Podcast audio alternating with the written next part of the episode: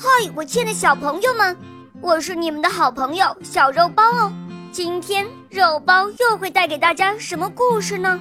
小朋友们，你们准备好了吗？准备好啦！那么，我们的故事就要开始喽。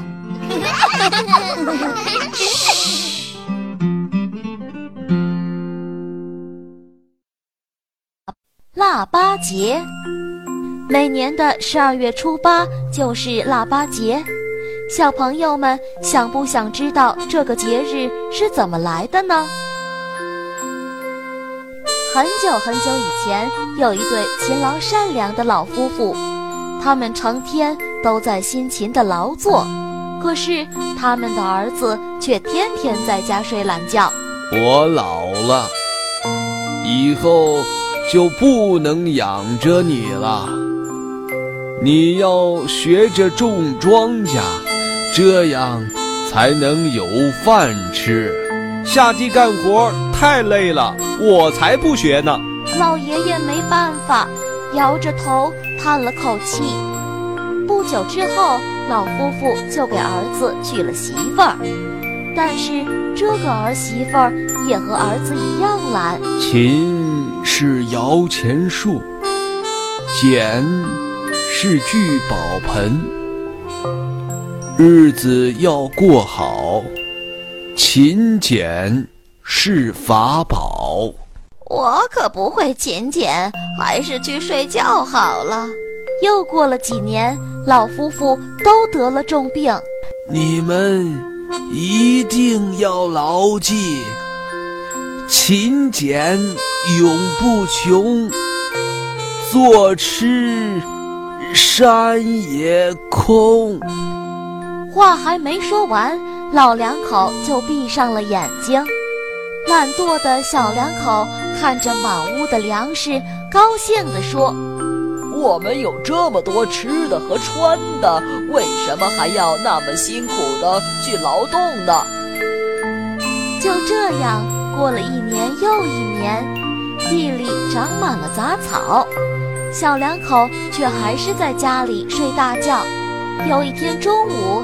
他们吓得大叫起来：“蜜柑哭了，我们没有吃的了。”可是他们什么事情都不会做，只好大哭起来。邻居们看到小两口没有吃的，怪可怜的，又想起老夫妇以前经常帮助自己，于是想帮助他们小两口。我这里有一个窝窝头，你们拿着吃吧。讨饭也可以填饱肚子嘛，我们还是不用劳动的。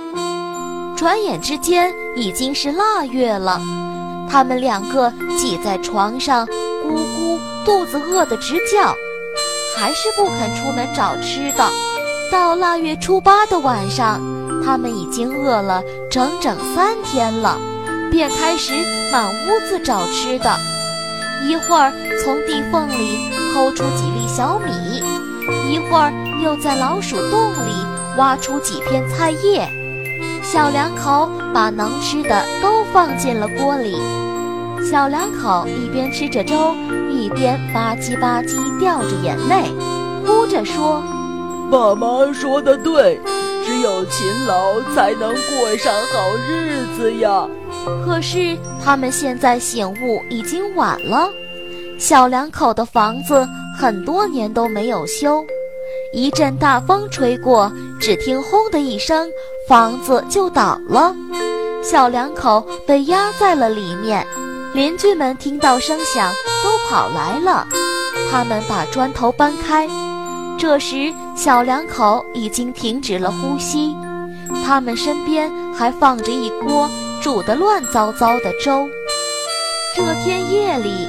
人们都梦到了土地公公，土地公公对他们说：“以后每年腊月初八，你们就用各种食物混在一起，做成腊八粥吧。